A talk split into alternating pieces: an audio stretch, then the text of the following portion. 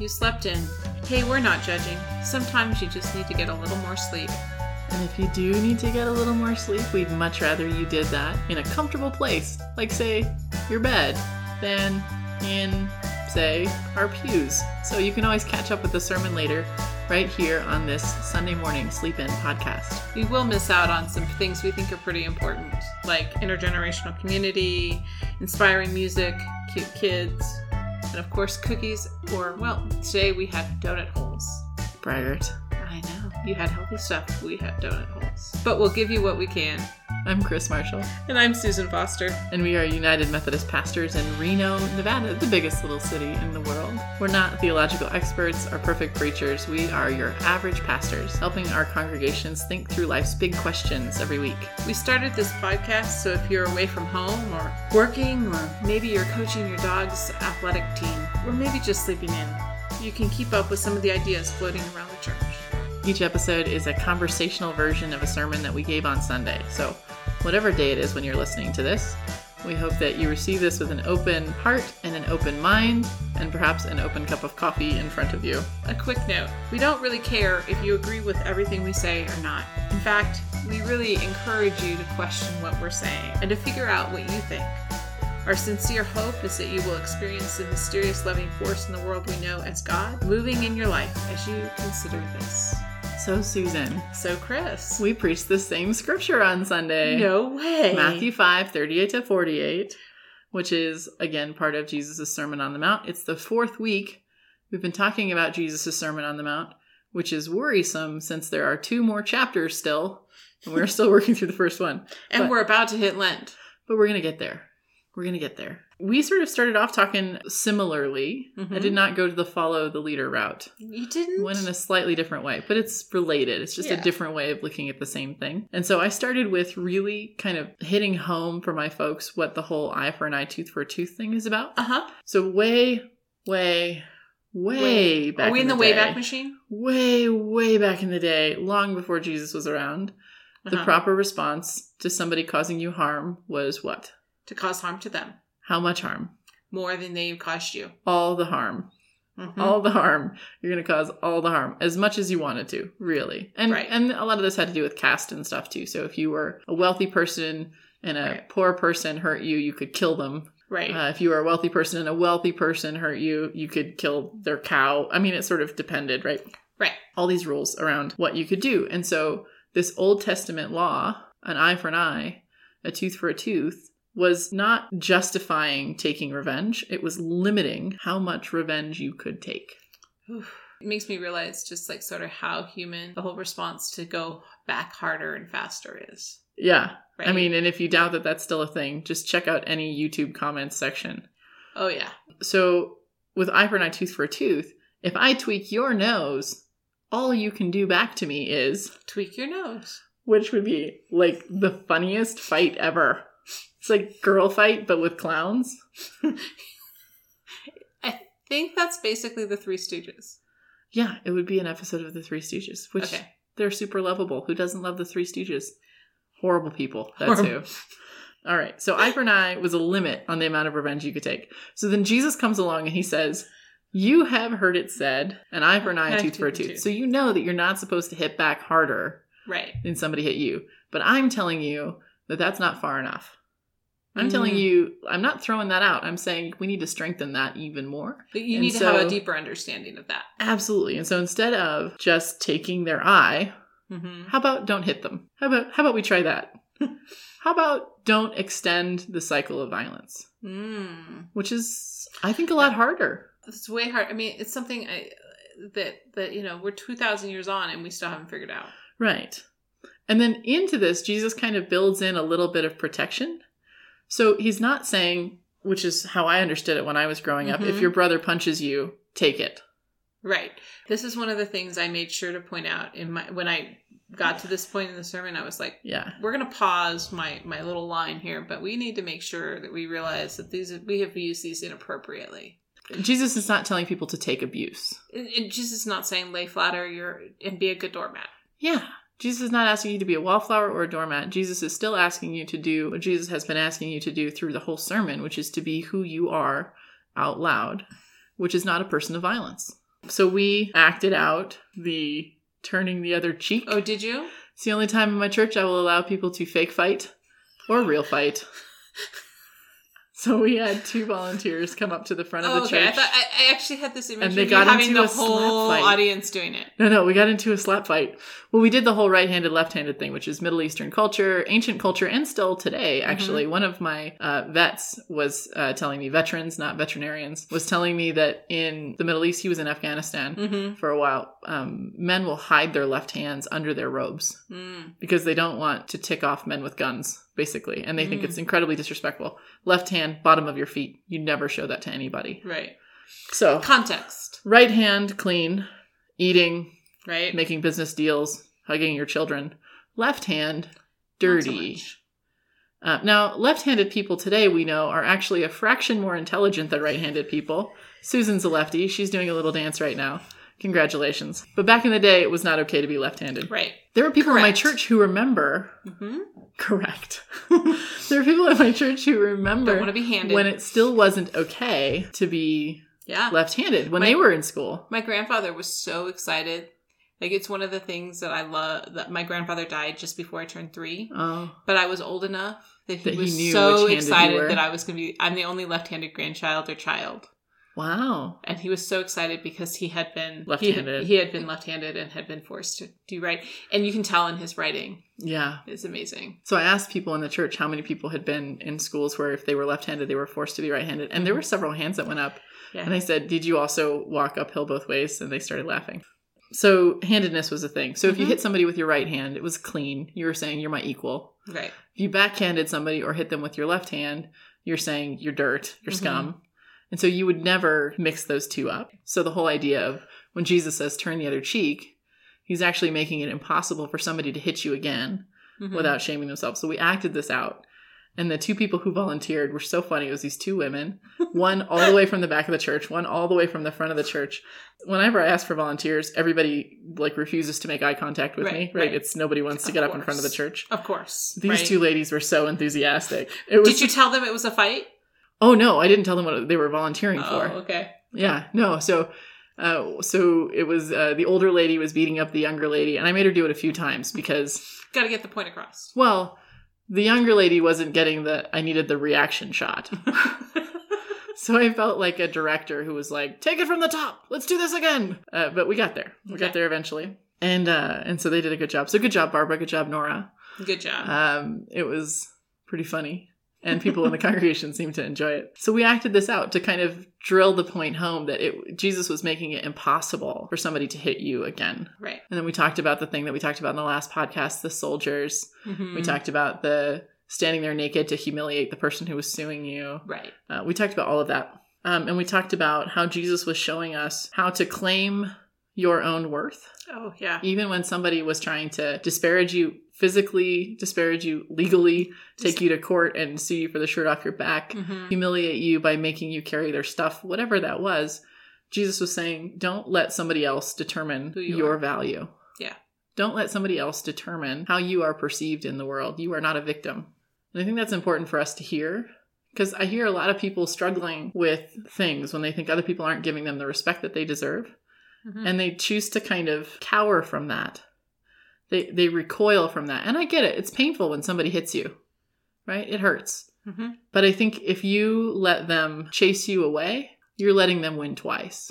And that's not who we are. That's not who we are. And I think sometimes it's, it's the amount of brain space we give somebody, hmm right? Don't let somebody live rent free in your head. Oh heck no, Yeah. right?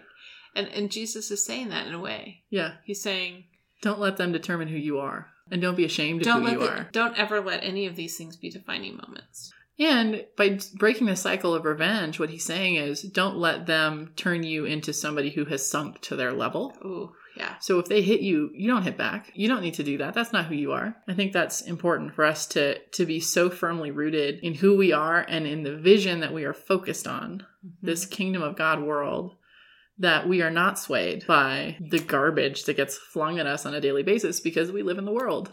That was sort of the first thing that I wanted to drive home was Mhm. Jesus is saying, you don't let somebody else bully you into this stuff. And the second thing And this is sort of the way it ends as, and I love the way they say it in the message, but I'm, I'm going to read it in the message and then I'm going to translate it the way you've probably heard it if you're familiar with scripture. In the message, it says, in a word, what I'm saying is grow up. Boom. Eugene Boom. H. Peterson with the mic drop. Right. In a word, what I'm saying is grow up. Your kingdom subjects. Now live like it. Live out your God created identity. Live generously and graciously toward others the way God lives towards you. Boom. Yeah. Just grow up. Just get over it. Not to say like you've been hurt and therefore like your being hurt is not important, but don't let that define you. Well, and the grow up piece, isn't that sort of a defining understanding of what it's actually very kind of funny. Like like I think of like little kids who think an eye for an, you know, equal. Yeah. Equal is It's important. not fair. It's not fair. And then it actually moves into like what we were talking about, like la- allowing people to sort of live in live in our lives in Mhm. ways that it's not appropriate and um, take up space in our lives instead of claiming our own life. Yeah. And when we finally get to maturity and we can live our own life, that's definitely growing up. Yeah. Uh, Usually what I hear is they're not letting me. They're not letting me do this. They're not letting me. Well, just do it. Mm-hmm. Who needs to let you be who you are? Right. Just be who you are. Do what you got to do. Do what you got to do. This is one of my beefs right now with actually the LGBTQ equality movement in the United Methodist Church is that a lot of times, whether this is the work they're doing or not, Mm-hmm. the movement is presented as stop hurting us, Right. stop hitting yourself, stop hitting yourself. And Mhm. it's like, you guys, instead of letting somebody tell you what you're worth and saying, ow, that hurts, what you need to do is say, here's why we are indispensable to you. Here are the mission fields we can reach that you cannot. Exactly. Here is our experience of God that you need to hear because it's going to teach you something that you need to know. Yeah. And so instead of saying, ow, ow, ow, say, no, this is who God has created me to be. I'm going to do this work. I don't really care if you approve or not. And I'm going to show you that you're wrong. Right. And I know that there are so many amazing LGBTQ pastors out there doing that work, but the movement is not perceived that way. Yeah. And so being who you are out loud is important.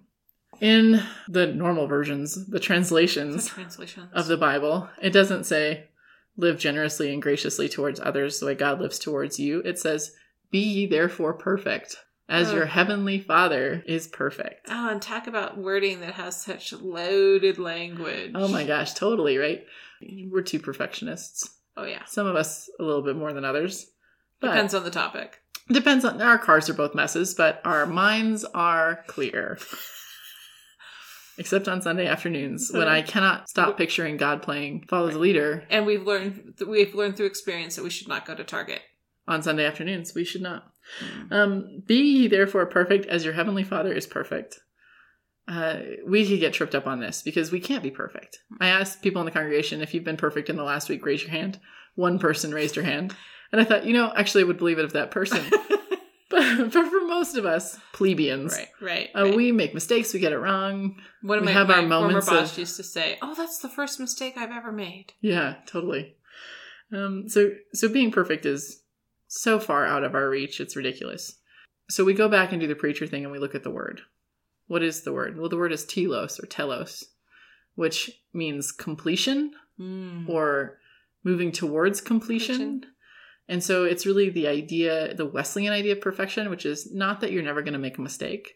It's not that you're never going to, even on purpose, screw up. right, It's not that you're going to know everything, it's that through all things you will find a way to be loving, to live into this kingdom of God thing that is now and not some distant point in the future. Yeah. The the word that I would substitute for perfect is persistent. mm. Be ye therefore persistent as God is persistent. God doesn't wait for us to get it right. Thank goodness. Thank goodness. God is just persistent. God until is we just do. persistent. God persistently loves us, persistently calls us, persistently, persistently offers creates. grace. Yeah. Persistently offers mercy. Absolutely. Yeah. God is sort of like, well, you messed up again. Okay, let's keep going, you know? Because we've got some work to do and you don't have time to be despairing right now. Right. You don't have time to judge yourself. Let's just keep moving. And I think that that's much more helpful for me, hmm particularly Oh, yes. in the face of resistance, right? When we're Right. facing, say, political powers that are not in line with our values. Like, what's the answer to that? Be persistent. Persistence. Rem- know who you are. hmm Don't let anybody else tell you you're less than that Right. and persistently work towards this kingdom ideal of justice and peace and joy and love. That's it. Persistence. So there are all these examples in the Gospels of people who are persistent. Yes. And the women rarely get a shout out. So let's name off some of the women who are persistent. There's the widow with the judge Mm-hmm. who wants a fair ruling, and the judge can't be bothered because it's his day off. Right. And the woman with the, the thing about the dogs, the the scraps Oh, the, on the table. Syrophoenician woman. Yes, the Syrophoenician woman is on my list. She uh, she is a really fascinating story, and I will Right. get into that at some point. But the Syrophoenician woman, uh, Jesus called her a B word, Mm-hmm. and she said, "Hey, I even claim dogs get scraps." And Jesus was like, "Well played." it. And not only did he give her what she wanted, he pivoted. His whole ministry changed after that moment Mm-hmm. because he learned something from her. Her persistence in not running away the first time he called her a name. And Mhm. Jesus had a mouth on him. Right. It's sort of like you know she she learned the lesson he was teaching. Oh, yeah. And, And then used she it taught it, against it. to him. You know what I mean? Mm-hmm. Um, there's the woman with the lost coin. Yep. So, what does she do? Persistence. She goes looking for it, She sweeps out the entire house, and when she finds it, she throws a party. and the party probably cost way more than the coin because it wasn't about the money. It was about finding what she was looking for. Yep. that persistence. There's Mary sitting at the feet of Jesus and learning like a student, Mm-hmm. which was not acceptable for a Mm-hmm. woman. Mm-mm. And even her sister was going, what what? You ungrateful, unhelpful, all the things. And Mary said, No, this is this, is, the what I right need to place be for doing." me. Yeah, this is the persistence. Her persistence allowed her to to continue to learn. There's the woman with the the flow of blood for 12 years who fought her way through the crowds to touch the hem of Jesus's garment Yeah. and it worked. Where? It worked. There's um, the woman at the well. We talked about her in the last episode too, Mm-hmm. who had been rejected and dumped by five husbands at the time. Right, women did not have the power to divorce. Right. Only men had the power to divorce. So, so it wasn't like she was a gold digger or something. It was like she was being married and then divorced, Cast aside. cast off by all these men. And she was even trying to avoid the other people in the town. She was at the well in the middle of the day, Yep. and Jesus gave her a new purpose, and Mhm. she sort of became an evangelist Yep. and her persistence brought other people into this conversation with Jesus that otherwise wouldn't have come. Mm-hmm. There was the widow who's giving her offering, Mm-hmm. even though she has nothing, she is persistently generous. Uh, there's Jesus's mom Mm-hmm. who nags him at a wedding. Because- The bridal party's about to run out of wine, and that is unacceptable. And Jesus is like, Mom, not now. And she's like, Do it, no, this is the time. which is the Boston way of challenging anybody to anything you want. Do it, do Do it. so Jesus does. He changes barrels of water into wine. Wine. because his mom makes him. There's Mary at Lazarus' tomb Mm-hmm. who refuses to back down. Jesus, if Calls you him. had been here, Mm-hmm. my brother would not have died. Right. This is on you, son. And Jesus is Mhm. like, fair play. And so, you know, Right. so he raises Lazarus up. Like there are all these persistent women who are living out this gospel idea of, no, this is how I will choose to be. I will choose to be persistently generous. And what's interesting is I think the stories of New Testament women past the Gospels Mm-hmm. are also of persistent women. Yes. They're of women who follow Yeah. and pay for and Tabitha Tabitha and, and Salome Man. and right, but they're I mean, we could persistent do in- extra gospel That's stuff not like just- Tekla, right. who Paul tells her, You're a woman, you can't be a preacher. And she's like, Watch me. And she goes off and like Right. preaches all the things. Right, persistence. Persistence. Persistence, yeah. Like, like I think that that's that's an interesting point that that's a thread we could trace. oh, yeah. You could absolutely trace it all the way through this this idea of be persistent as God is persistent. Like, be Right. persistently loving, be persistently who you are. It was really funny as it's occurring to me is I took Western civilization Uh-huh. in college through the lens of women in the Oh. early church. Interesting. which was a fascinating class. Shout out uh, to Erasmus Project. But but it's You're such a nerd. I'm such a nerd. But what was so funny is like we're talking about this, and I'm like, oh, that's actually the thread we followed yeah. was persistent women, Persistent women. You know, Absolutely. Um, and not doing it to condemn or to judge or No, to critique or to correct, but doing it because they had this vision of how the world was supposed to be and they were working towards that vision no matter what other kinds of resistance they were going to meet. yeah, And they were doing it really for the sake of everybody because allowing somebody to be judgmental or violent, that's not in their best interest either. no, it's not because what Yeah. does that do? I mean, that what we know is that that hurts your soul. Hmm. Yeah. it hurts your spirit. that was sort of where we went with it is to be persistent as God is Persistence. persistent. And I said, you know, we're going to meet resistance because Christianity has always been countercultural. Right. um, choosing to lift up people who other people would rather ignore is not popular. It's a little uncomfortable for everybody, uh, but that's who we're called to be. You know, I think we can be persistent.